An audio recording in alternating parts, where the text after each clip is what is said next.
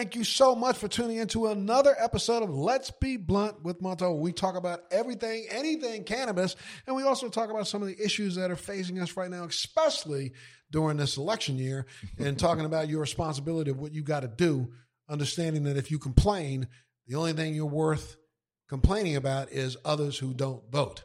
So don't be one of those who don't. But anyway, you know, I'm glad that we're you tuned in to Let's Be Blunt because I know you're trying your best to navigate the space when it comes to cannabis, hemp, and it's hard. A lot of information out there, a lot of people talking, a lot of people selling a lot of things that may not be of any benefit to you at all.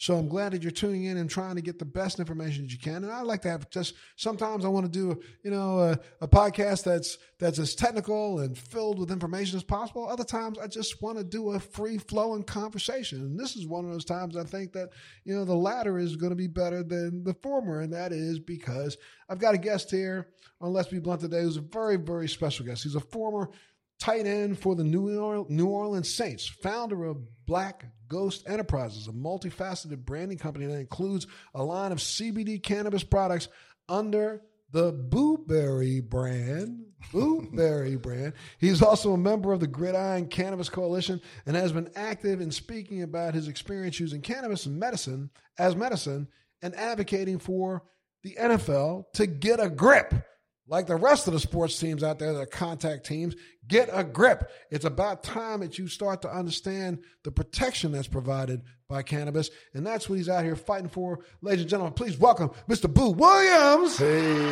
That's what you. I'm talking about. yeah, man. Thank you. Thank you, Montel, for having me on. I, I really appreciate it. Uh, it was worth the long drive. I drove eight hours to get here to you, man. Brother, so uh, I, it was worth the drive. You're making me feel really good about myself, man. You'd be willing to get in the car. And I should say that here is your girlfriend is here with you and her yeah. daughter's here with you. Yeah. And to get in the car for eight hours and drive down here to talk to me, Thank you very much, sir. Oh, appreciate it. Appreciate it. The ride wasn't too bad. They was playing Call of Duty the whole way. So oh, they, they, Call of Duty. Well, that's something that something got you addicted. Yeah, they got Call of Duty on the phone now. So oh, that's what they were doing dang on the whole way. In the car? Yeah, man. And my fiance, she's a Call of Duty junkie. So she's she's all day, every day. Whenever she gets her time, she's on her Call of Duty. I, you know, I gotta be sounding like one of these old fuddy duddy you know, last generation. what do they call us now? I heard that there's this term calling you a, a, a boomer. Yeah. Uh, it's not that I'm a boomer, yeah. but I just don't get to the video game. You know what? It, it's it's intriguing for the brain, and you know um, we'll get into it later. But those games are good for the brain. They make the brain active, they, and your muscle, your brain is like a muscle. So the more that you exercise it and you use it, the better to get. So okay, know. well, you know, but Al, now let's also remember that you know there was there were were some programs that came out a few years ago yeah. that claimed to actually help to improve the synaptic connection of your brain. Yeah. And then we found out through research that what it does is make you a better game player. Player. But may not actually translate into executive function. Yeah. So I agree with you, and I'm telling you, I'm not knocking anybody who plays it. I just, you know, I can. We old school. Like, we like I'm the physical. We like yeah. to get out and do the things that you know you you had to do as a kid. To, Absolutely. Yeah, yeah, yeah. Because for me, I could I could play a game for about five minutes. I'm like, okay, that's enough of that. Let's go yeah. next. But yeah. I can see how some of these games can be addictive, and even in the car. Yeah, and they they make it now so you can have it in the car. You don't even have to have the game system at home. And you know, with that, that would throw me because I'd be really ticked off if I lost a signal and I was right in between getting ready to get killed. Hey, and that's what you hear the whole time. We lost ah! signal. We lost signal. I can imagine. That would be the most frustrating. You're the one driving, trying to figure out how can I get you the signal faster. Yes, how can I get you a signal fast and, and get to Miami so I can stop hearing y'all fuss about it. well, again, Mr. Boo Williams is here, and you know, here to actually give us a little bit of knowledge and, and thank you, sir, when it comes to letting people understand about this space. Yes. Let's back up for a second. Yes. Let's tell us a little bit about your background. Let's go back to you played high uh, played high school football. Yeah, sure. Yeah, I went to Tallahassee Lincoln right there in Tallahassee, Florida. Uh, played there. I was a starter for three years on the varsity, and um, I was supposed to go to Florida State right out of high school, but missed the test scores by a couple points and had to go to a junior college in Kansas. Okay, well, I mean, you know, but now if you look back at that in hindsight, and I'm telling you, I am not one of those who knocks the sport. I think that eventually what we're going to do is figure out ways to be more protective. These are going to call, call it flag football next. Uh-huh. Well, even if they don't go flag football, maybe we're going to be starting to do some things where we'll be able to enhance the training protocols for players mm. to make them, you know, I mean, I'm not trying to be yeah. a jerk, but, you know, uh, 10 years from now, we may see every football player walking around with a 35 inch neck. Uh, but if yeah. that means that uh, starting out in, you know, elementary school, we started changing, training that neck enough yeah. so that neck would sustain the, the, head, the helmet, keep it in one place so that you don't bounce the brain around on the inside of it. Then, yeah. You know, I mean, if people choose to go down that path in life, yeah. I think we have to let them do that. Yeah, because you know, sports. Some sports are just in kids. I mean, we can try to deter our kids away from certain sports, but when it's in them, it's in them. And yeah. and my son, he's five years old, and he plays tackle football, and I can say their coaches are great coaches. They teach them how to tackle. They teach them the heads up program. Mm-hmm. Um, they give all the parents the information what they need to have their kids to play tackle football. Right. And just like you said, these kids, they're little and they got this big old helmet right. on top of their head. So they look like almost like a bobblehead dog. Right. And um, like you said, with, with the sports is, is transitioning like it is today. Um, it's getting a little safer, but let's let's let's be honest. Um, you know, you got people crashing to each other at 100 miles per hour, so that's going to be hard to stop.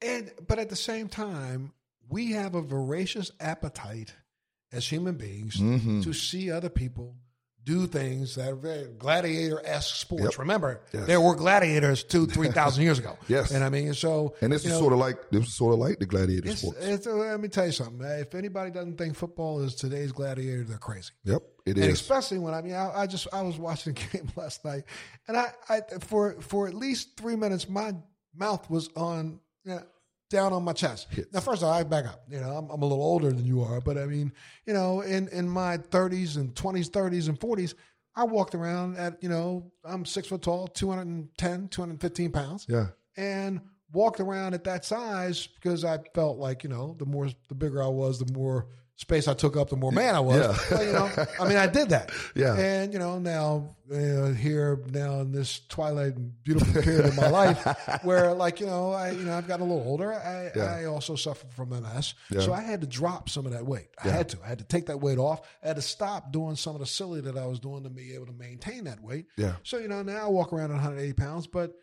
I was looking though. at now I feel great, but I'm looking at the TV last night, dude, and I'm watching dudes that are like 245, 255 running 3 3, 3 4, 3 5. Come yeah. on. Yeah, yeah, yeah, yeah. And, and that's the world that we're in, you know. And I And I think back when I was in high school playing football, I weighed maybe 140 pounds and I was a nose guard. Just think if you played nose guard now at 140. But dude, there wouldn't be anything left of me. Are you kidding me? These guys are getting bigger, faster, stronger. Um, I was, you know, not too much long removed from the sport. So, you know, we're we're at a size where now, you know, guys are running at a, a massive rate of speed, and when you crash into each other, it's like car crashes. 255, 265 running. Even let's say they're all padded up, they're running at a 4 1. Yeah. But still a 4 1 40. Yeah. They're running across that field and crashing directly into each other. And I'm thinking to myself now, they supposedly, you know, they stopped you guys from doing head to head contact. But it's hard. But the contact that I was seeing last night involve the head. It would break 90% of the people that are out here. And 90%. I tell my fiance this all the time. I said, people don't realize sometimes when they're watching the game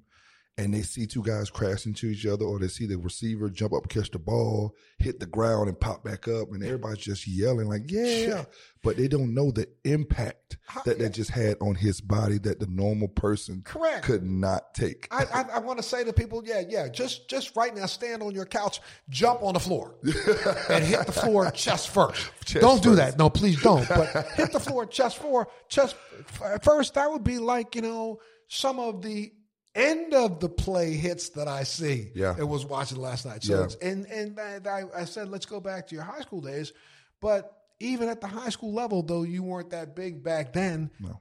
The same intensity of the contact yeah. was there. Oh yeah. Um, and um, in high school, my senior year, I was about 6'3", 215. Um, playing wide receiver. That's no small boy. No, not, not by anybody's stretch. Not at all. And I played free safety too, so it was a lot of contact. Absolutely. But now, when you think about that, and you look back at your life now, brother. I mean, it's like Mhm. you know, I feel it every day. years from now. Yeah, you feel it now. Yeah, Tell you ten more years from now, you're going to feel it even more. that's why I told her she got to take care of me. There you go. Absolutely. but you know, but that's also what made you understand the value of cannabis, is it not? Yes, yes, it did. Yes, it did.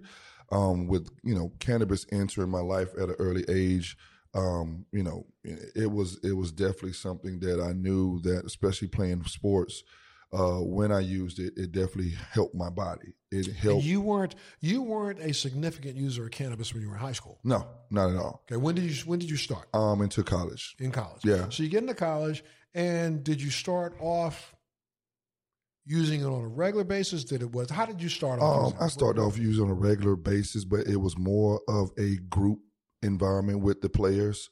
Mhm. Um, what I noticed now is we got out a lot of feelings. We Right. talked about a lot of different things that we wouldn't have normally talked about if we didn't have cannabis. But did you first turn to it because as some sort of a pain relief to playing ball? yes, and not just the- wait, but, slow down when you say yes. But talk about that for a second. You, Okay. you, you, you, you, you're, you're out practicing every single day. Yeah. You got a game every weekend. and so here the games are every weekend. So that that was it freshman year, sophomore year, junior year? When did um, you start? it was it was my freshman year, okay. and I was hanging out with some of the older guys that was from Texas. And probably saying, dude, man, I had this hurt, that hurt, this hurt. And they and you were already probably on all of the other pharmaceutical ver- versions oh of painkillers. yeah, oh yeah. Like what? What were you on Um, early they, on? they give you Percocet, they give you the Toradol shot, and that's the one that guys are lining up like cattle to take. and talk a little bit about that. This is something that that's a best kept secret Yeah. from football or contact sports, but Yeah. you know, this is something that was given out almost like a vitamin, Yeah. right before Yeah. the game. You would see guys lined up in the locker room, and guys would be having their pants down in the back, and they'd give you a shot on the top of the butt. Well, we had some guys that was kind of wusses and didn't like shots, so you would hear them screaming a little bit, like Right. "Ah!" Right. we're, we're all laughing and joking and thinking it's all fun and games. But I tell people this: I said, think about it. When you see a person, when you see a player before the game, and they're saying that national anthem, and you see some guys start tearing up, and then guys get emotional, and then the game starts, and we're trying to tear each other's heads off. You got an emotional roller coaster that's going on the whole Yeah. time while you're on these drugs. So that's something that's not normal. And it does something to the prefrontal cortex because that's the part of the brain that you're damaging. Contact is hitting there first. It's hitting there first. So when you're damaging that part of the brain, the prefrontal cortex that controls rational thinking and impulse control, and then you're adding that Toradol shot, you you you got a recipe for disaster. And then after the game, And adding in the requirement that go take that guy's head off. take that guy's head off. That's your friend in the off season. Right. And then after the game is over with, we're giving each other high fives and daps and giving each other love. You see the emotional roller coaster that happens, Mm-hmm. and it and it makes that a habit for you. Right. So that's why some guys, as myself, when I got out the league, and we'll go to that, you know, you go through those emotional roller coasters, Mhm. and that's what you've been taught, and that's what you've been you've been taught for so many years. That's what your life's supposed to be. That's what your life's supposed to be. You think that it's normal, but it's not. right. So now you're in college. Stay with us. We'll be right back.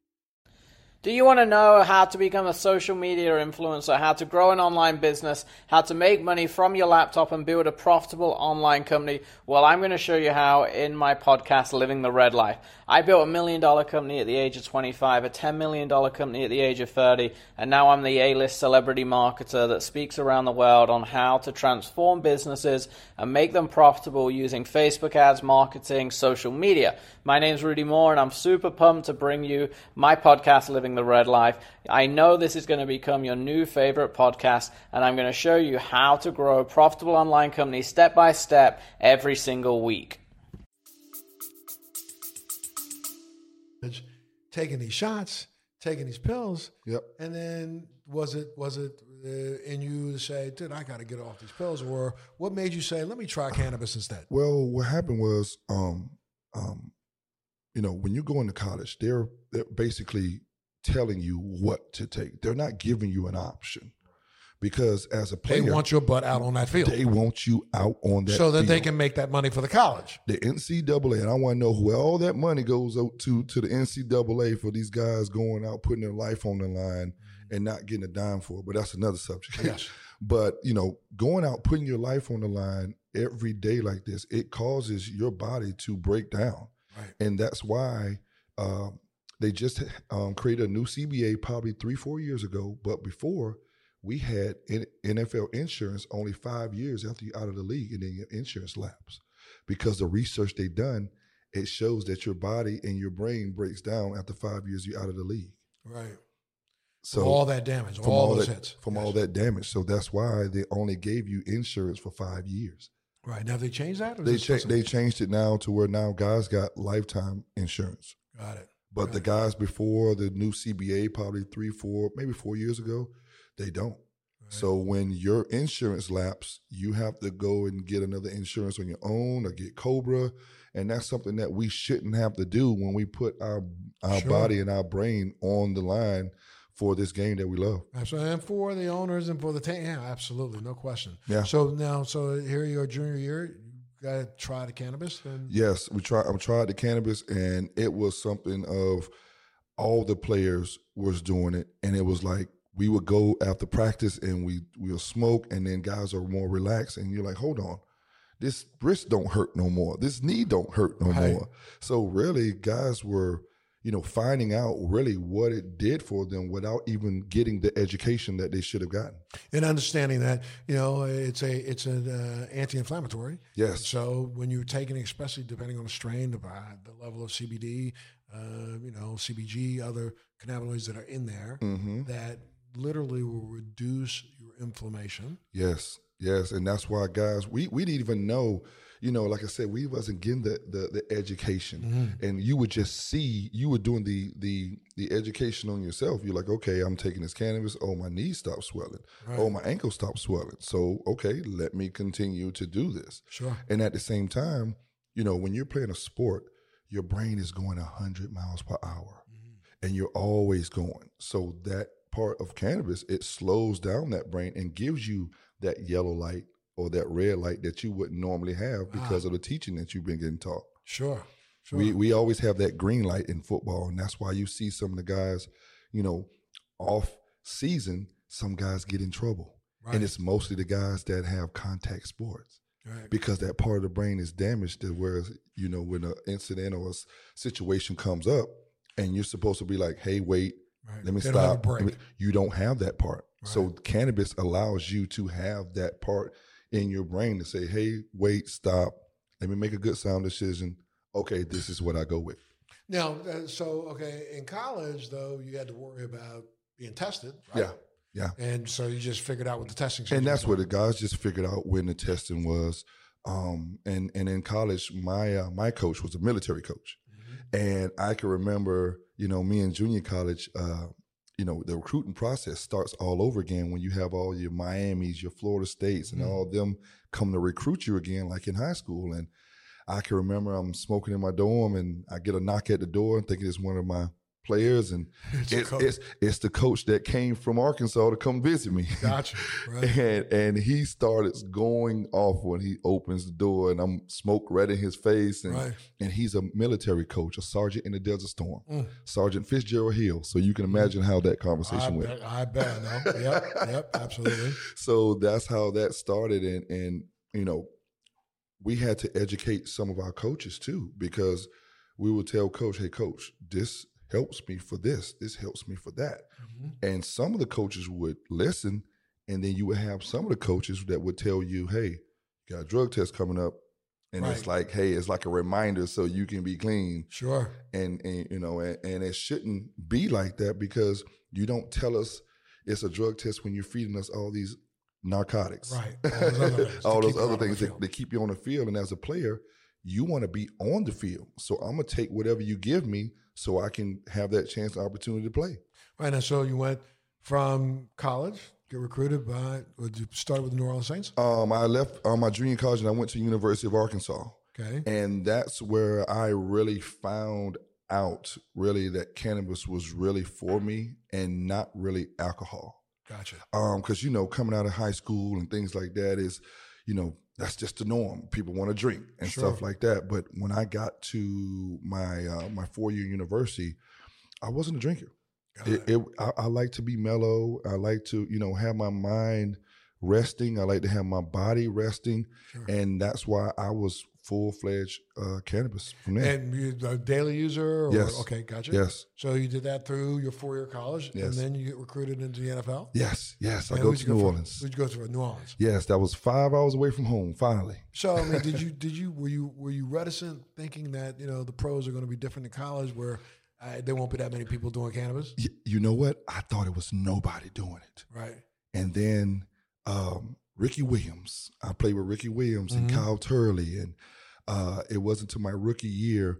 And Ricky Williams, if you know a little bit about Ricky, Ricky Sure. didn't talk to anybody. He had schizophrenia, so Right. he was dealing with his own issues. Sure. And that that's from those good, repetitive concussions. Yes, Yeah. yes, and especially playing running back. Yep. Um, so Ricky was a guy that you know I kind of gravitated to when I first got there, and nobody really talked to Ricky because of you know his disorder. Mm-hmm. So me and him became close, and it all became close through cannabis. Gotcha. And everybody used to ask, "How you and Ricky so close?" But I wouldn't tell them like, "No, we just cool, we just friends." right. But I didn't because I didn't think the NFL or players use cannabis like that okay. because I was a rookie. Right. And then me and Ricky got close, and next thing you know, Kyle Turley comes to me after practice and says, "Hey, young fellow, come to the house this afternoon. Me and one of the other players are going to be hanging out." Okay.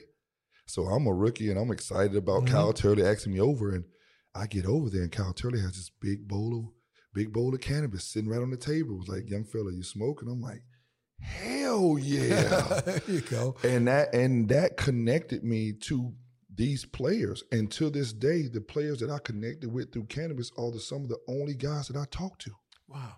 That's, And and so how percentage wise, how many players of the team do you, do you think consume oh cannabis? about 65 70% and that was back then. oh yeah. And i'm i'm telling you about 80% of the, the league the nfl use cannabis. Right now, for sure. right now for sure. And i hate when they show guys uh when they show at the bottom of the screen they show you know uh, uh fail the drug test. They'll they'll say it some different type of way where you think it's another street drug where you thinking it's cocaine or something that's hard. But when you find out that it's cannabis that they're getting suspended for and you're like hold on but you're going to feed them all these other Sure. narcotics but something that's really helping them you're going to crucify them for and make them look bad It's it's it's really it's just absolutely disturbing to think that the number of players that pregame, yeah you know, the coaches and the staffs come walking through basically with you know a smorgasbord of this drug, that drug, this drug, that drug, this drug, that drug, for the whole team. for the whole team i mean it, it's it's it, it's absurd and i don't even use that word right. I mean, I, it, it's absurd to me. And, and and most people who are tuning in on you know the Sunday afternoon football or the Saturday night game, Thursday night football game, yeah you know, They don't even know what's going on before the they game. don't think they don't think that at all. They No. think these guys are coming on the field yeah one hundred percent clean. But some of these people, those are the same people when they see at the bottom of the screen that player has got suspended or something for like Stephen A. Smith, stay off the weed. I wish I could have a conversation with him because somebody need to educate that young man mm-hmm. because he is the one that really aggravates me because you don't know what that player's going through.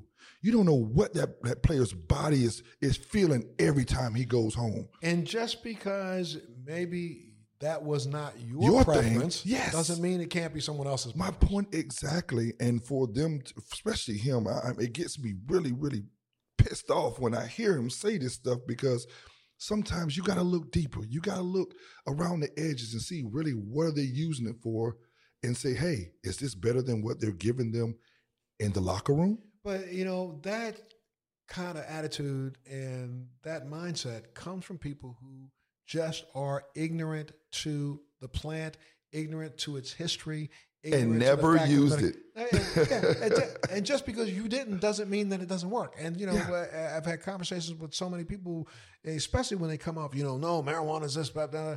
It's they have been misled Yep. by so much mistruth. Yes. If we just stopped for five minutes and had a conversation about the fact that every one of our forefathers grew it, if you if you stop and had a conversation about the fact that the entire Revolutionary Army was clothed in hemp, Yep. you have a conversation about the fact that the tr- the Freemasons back during the Revolutionary War smoked marijuana, they smoked hemp cigarettes. Yes. So that was the regular medicine for Correct. them back then. and, and you got to stop and say, well, why? Well, if you just stop for a second and take your head out, you know what? Mm-hmm. You'd recognize that back then there were no toilets. People were wiping their butts with leaves. You know what I mean? There were times back then when nobody was brushing their teeth every day.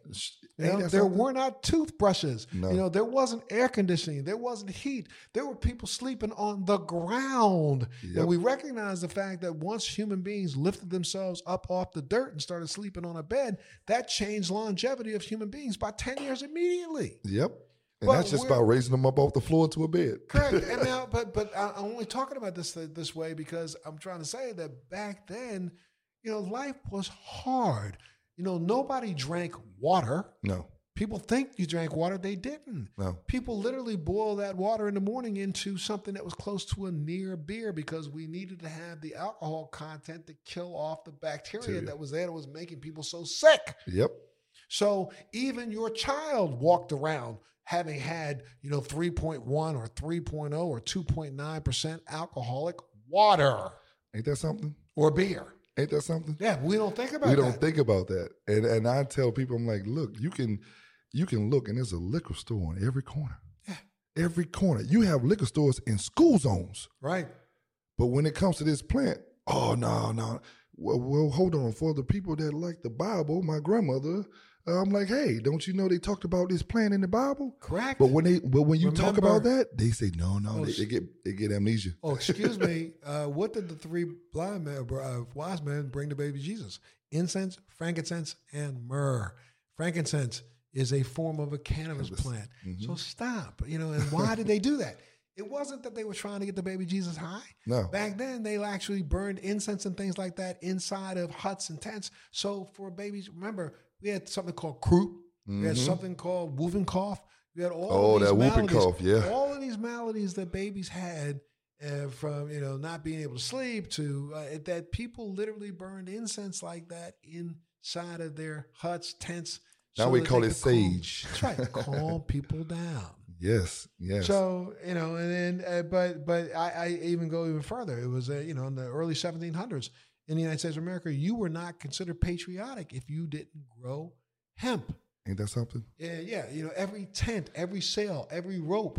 You know, uh, the word canvas we believe came from cannabis. Because what they wrote on was a cannabis canvas. Correct. know, and remember, you know, the uh, a couple of the uh, the the uh, initial drafts of the Constitution, Yeah. of the Declaration of Independence. it was wrote on hemp, pen on paper. hemp. But people, they don't want to be educated that way. Um, they And, and they, oh, you're right. So I'm sorry, I didn't to cut you off. But Yeah. not only that, but they don't want to be educated on the fact that over the course of the last 40 years, your taxpayers' dollars have paid for funding to research cannabis and why its effects are the way they are, from not only in the United States but also overseas. We funded research in Israel Mhm. 40 years ago, 30 years ago. That actually helped to discover the endocannabinoid system, THC, CBD, helped the United States government get its patent. and that's where some of your smartest doctors are. Yeah, but you know, but I mean, people act like this is something that's just a uh, you know a weed and aberration of potheads. It's not. This Yeah. is something that's been researched and studied over and over and over again for over Mhm. the last two thousand years. and you know that's why you know i um i i do a lot of things that i do and i help show people that you know just because a person uses cannabis they're not just stoners there are people that get up and do Sure. things they have businesses they have things that they have going on that they're helping change the world and you know i know a lot of people that drink alcohol and just sit there and don't do nothing too so it's Right. like you can say that with anything but when it comes to this plant you got to look deeper and really what this plant is really doing for people Absolutely. and when you see the the many different uses of it then you know you might be able to change your mind. And that's why my slogan is saving lives and changing minds because you have to get to people's hearts first before you open their minds because Correct. so so many people are just in their own bubble.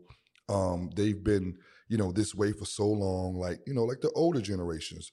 They don't some people don't like to be shown that they were wrong. Mhm. and that's why they will still continue to be ignorant because they do not want to be shown that they were wrong all of this time about a plant they didn't know nothing about. That's right, and they still and they don't even take the time to educate themselves because they've got their own point of view and they just want to sit and live their way, Yeah, which is really kind of crazy. setting the ways, Yeah, baby. certain ways. But, yeah, but it, with you again, eh, back in the early days of the NFL, you recognize while playing Yeah, that you got physical relief, yeah. But also you got some mental relief out of that. Talk about that. Oh man, the mental relief I got out of it was it was amazing. Um, for me to be able to um, open up to some of my players and some of my peers about you know some of the things that might have been going on with me that was that was big and that was major. Um, especially for like I said, the, the brain. It slows that part of brain down. It had me having better uh, relationships with people. Um, it didn't keep me on edge um, because when you're going from the narcotics they give you and then you walk out of that door, um, it's let me induce cannabis so I can get this part out of me because you know those narcotics it would have you on edge and angry. Right. and you know the the the the normal you know fan they don't know when they see a, a guy out there on the field and and they're banging against each other they're trying to really hurt each other and it takes a certain type of person to want to keep banging into somebody for 60 minutes Right. so for 60 minutes you're banging into somebody so and then you got to turn around and be nice because the fan then went you- up saying, "I picked her." ain't that something? Right. You got to turn around and be nice. And you know, like the the situation with um the Browns defensive end when he hit the guy with the helmet. Mm-hmm. Um, when you go past that point, um, of this is football, that yellow light and red light he didn't have Right. Because of that part of the brain is damaged, and they're saying, "Hey, we're going to stop helmet to helmet."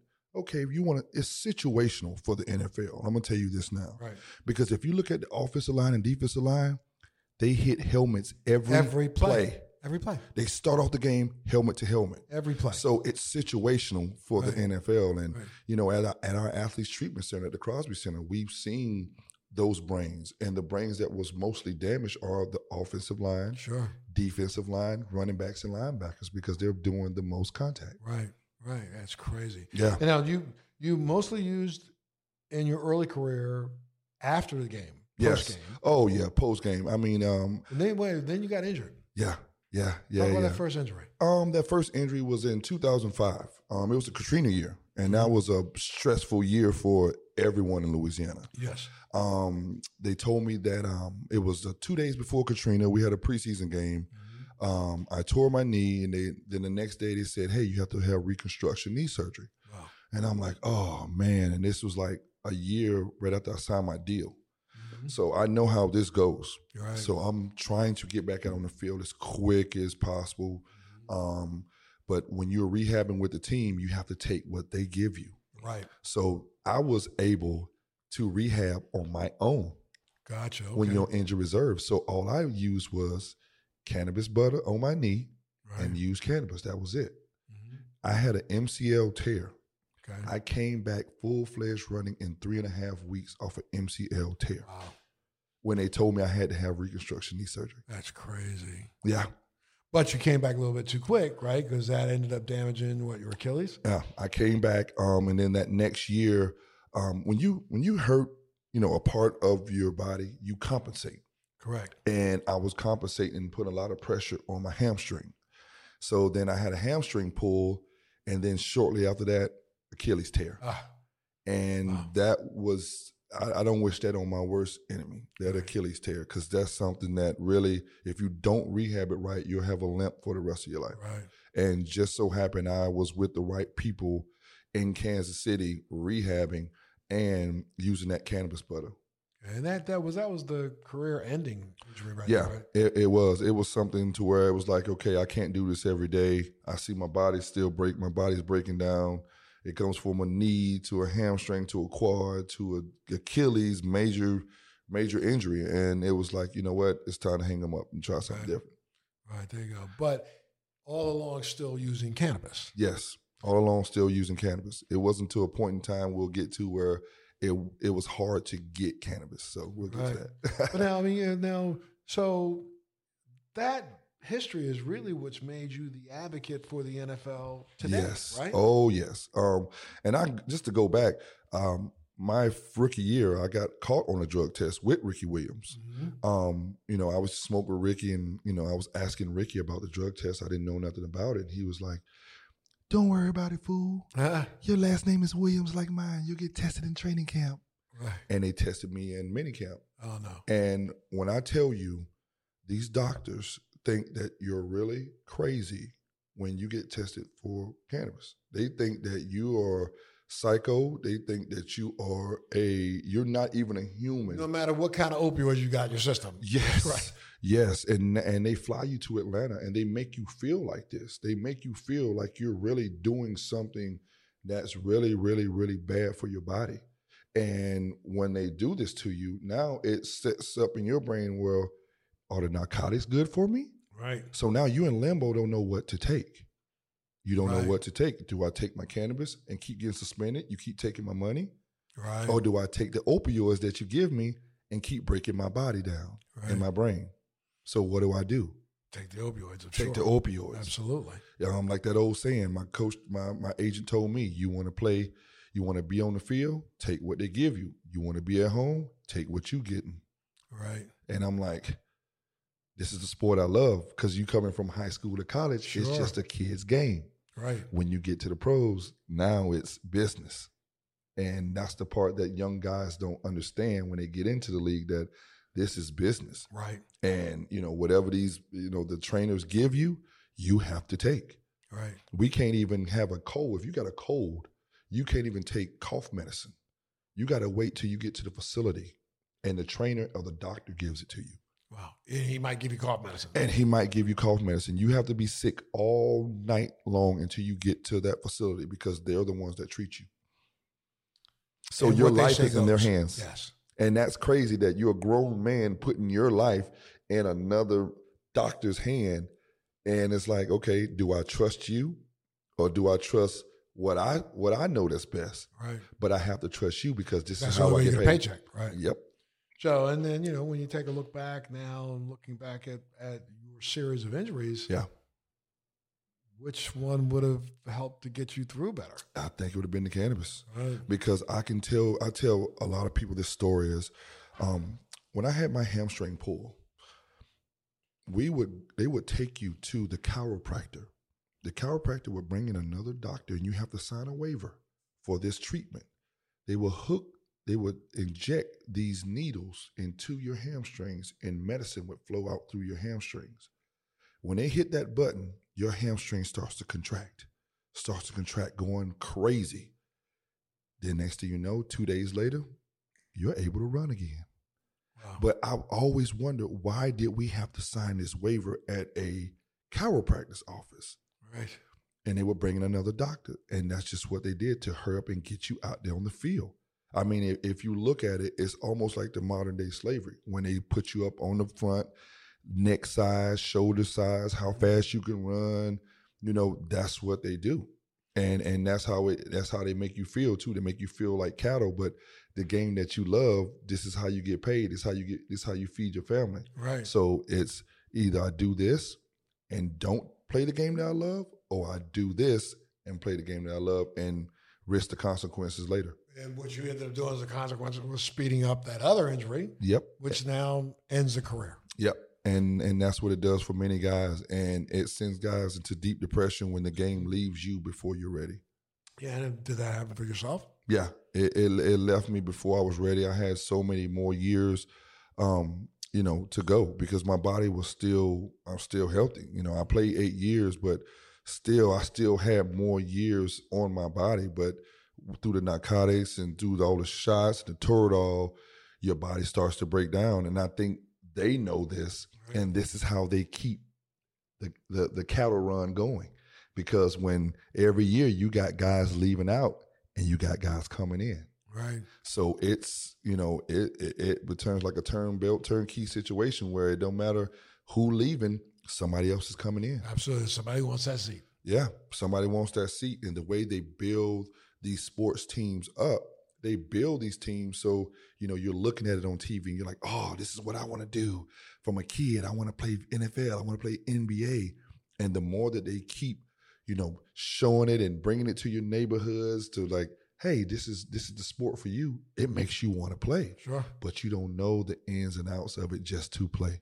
Right. And at the end of the day, Yeah, you wind up in a situation where, you know, you're paying for it for the rest of your life. Yes, I mean it, it, was to the point to where so many guys on our team use marijuana with the Saints. Our coaching staff will let some of the guys that they knew that were frequent smokers let them know days before and tell them don't come in until the afternoon. Right. I mean, I've seen it with my own eyes. Hey, leave, come back in the afternoon, come back tomorrow. We're gonna say we just sent you home. And I've seen it. Right. And coaches, some coaches knew, and I, some of our coaches on my coaching staff was old school.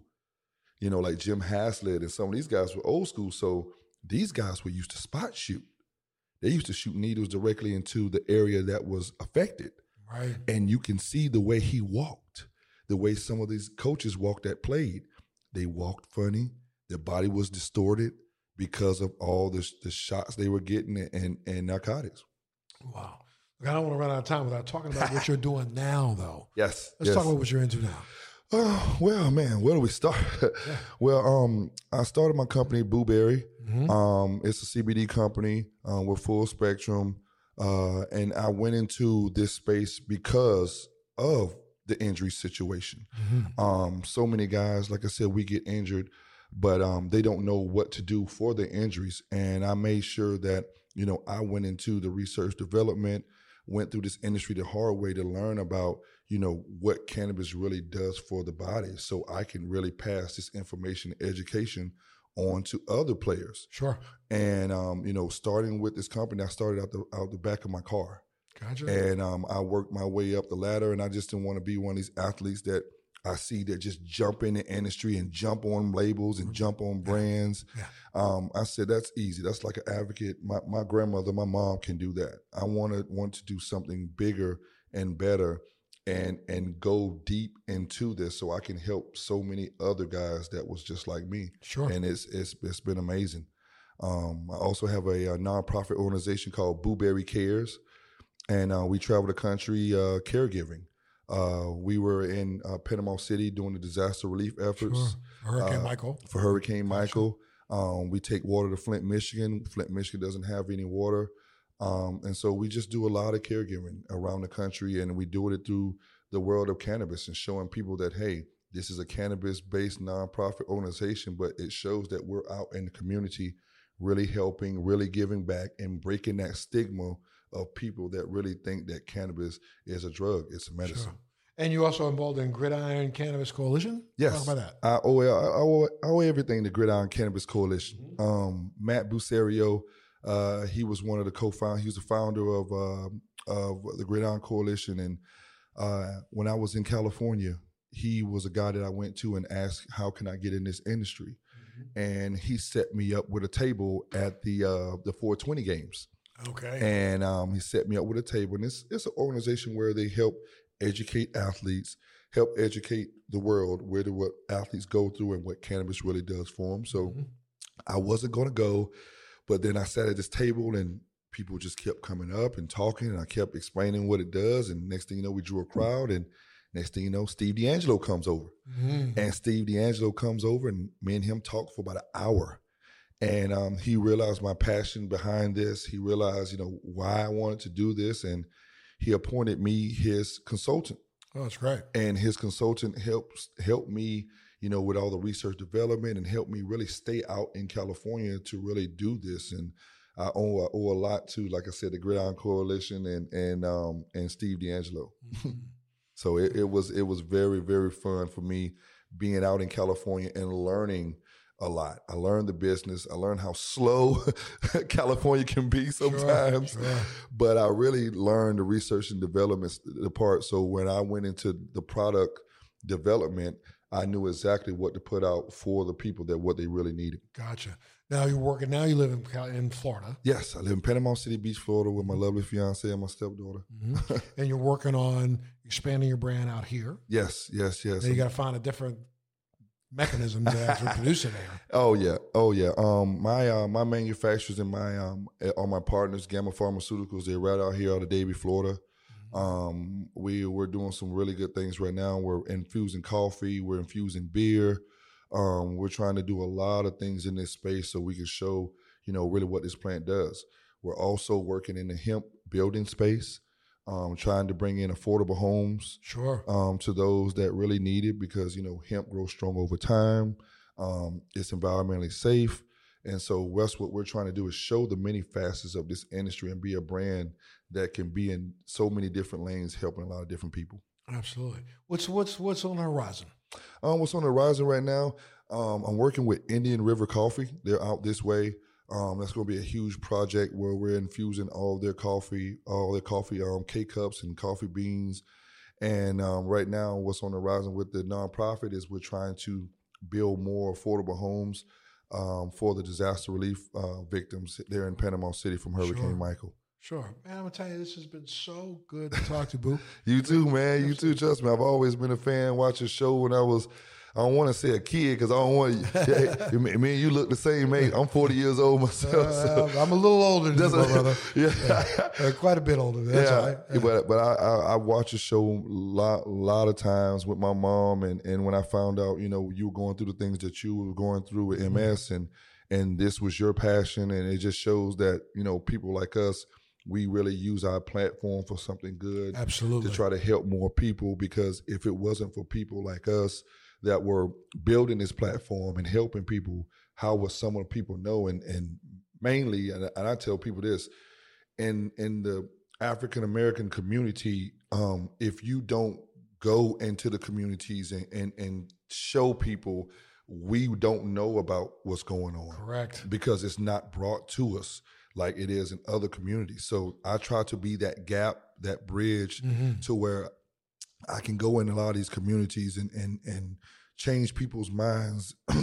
and the way I change their minds is through their hearts, and that's Sure. through the community service, and that's through giving. Mhm. Because once you open people up with their hearts, now they're like, okay, what is it you're talking about now? Right. You open a heart, and you open a mind. Yes. And you know what I can tell you. So now, over the course of the this next year, for sure, I'm working on a lot of different projects in this space, and I Yeah. will reach out to you because I think, brother, we we really need to synergistically forget about what's in it for us individually, Yeah. and what it's in in it for us Yeah, it is. in And- total. It is, and that's you know my fiance. She's she does a lot of this with me, and she knows I do a lot of this stuff. You know, out the goodness of my heart, and sometimes we do it out of our pocket, and it, sometimes, like you said, it, it it might not go the way you know you want it to go, but long as it's helping people and you getting the information out there. Um, I always say your blessings going to come back to you tenfold when you're doing it for the right reasons. Absolutely, absolutely, my friend. Well, thank you so much for being a part of this. Thank I'm you. I'm gonna call you up to get you back sometime too. hey okay? man, call me. Uh, my number's always on twenty four seven like AAA. You got it. Ladies and gentlemen, you've been listening to Let's Be Blunt with Montel. A wonderful conversation with a wonderful human being, Mr. Boo Williams. Make sure you tune in to the next Let's Be Blunt with Montel.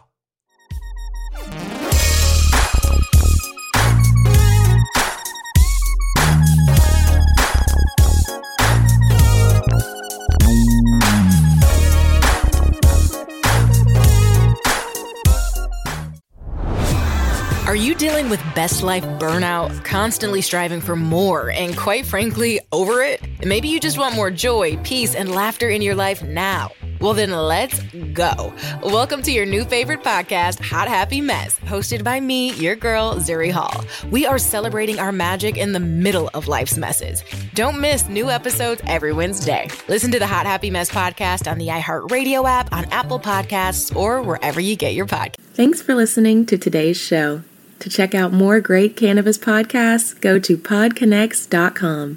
Here's a preview of one of our other shows. I'm Larry Mishkin, and I'd like to invite you to join Rob Hunt and me on our weekly podcast, The Deadhead Cannabis Show. Each week, we explore the latest cannabis and jam band news and reminisce with other Deadheads and jam band lovers about the great musical acts that we've seen and heard. Check out a new episode every Monday. Podcasts.